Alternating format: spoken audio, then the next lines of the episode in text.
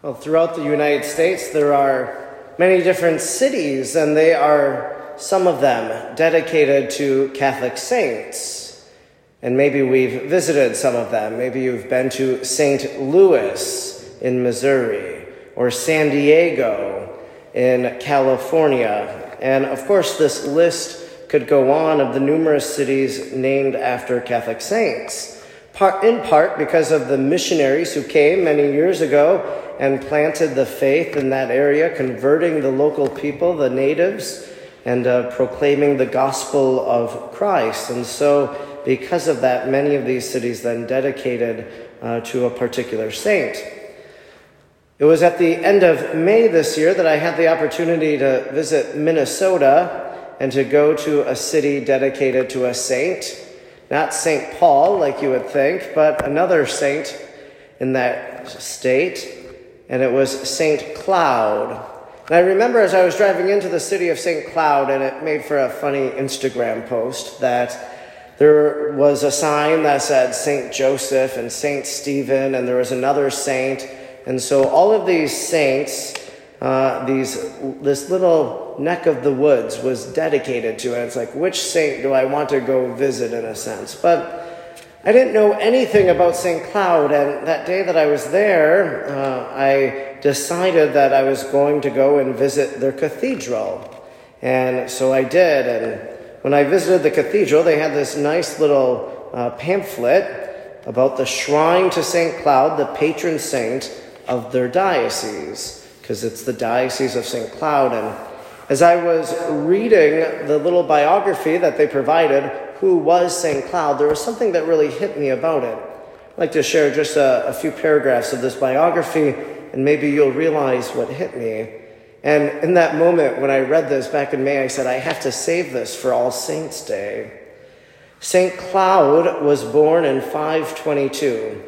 He was the grandson of Clovis, founder of the kingdom of the Franks, and his wife, Saint Clothild. Following the death of his parents, Cloud and his two brothers were cared for by Saint Clothild, the widowed queen who was their grandmother. Upon his father's death, his two brothers, uh, or upon his father, upon his father's death, his uncle sought to seize his father's throne by plotting the murder of Cloud and his two brothers. They succeeded in killing his brothers, but Cloud escaped and he sought sanctuary with Remigius, later canonized, so Saint Remigius, the Bishop of Rheims, a short distance from Paris. Cloud grew from childhood into young manhood under the guidance and protection of the holy bishop and his sainted grandmother. Little is known of Cloud's life from the age of five until 18. He lived most of these years with Remigius, Bishop of Rheims, and later with Saint Severin, a hermit. During these formative years, he drew closer to God through the practice of silence and solitude. Although this lifestyle was forced upon him by his uncle's plot to murder him, Cloud grew to appreciate his separation from the world and a life of silence. The biography continues, but in those short paragraphs there about St. Cloud, three saints were named St. Clothild, St. Remigius, and St. Severin.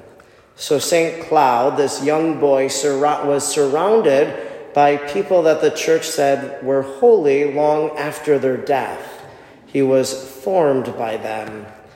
And so, really, uh, that spoke to me in the fact that we need to surround ourselves with saintly people. Just like St. Cloud had those three, then our friends, our family should help us to become the saints that we should be. Just then, after that trip, a few weeks later, we had the memorial of St. Aloysius Gonzaga. And as I read his little biographical blurb, this young boy receives his first Holy Communion from St. Charles Borromeo. So, again, another person having a saintly person in their life. And so we strive to find those people so that they might form us in holiness, just like St. Cloud. That as St. Cloud had these three saints in his life, he too became a saint for his great love for the Eucharist, for his, for his life of dedicated service to God. We hope that with the help of all the saints, we might attain our eternal reward and receive the crown of sainthood.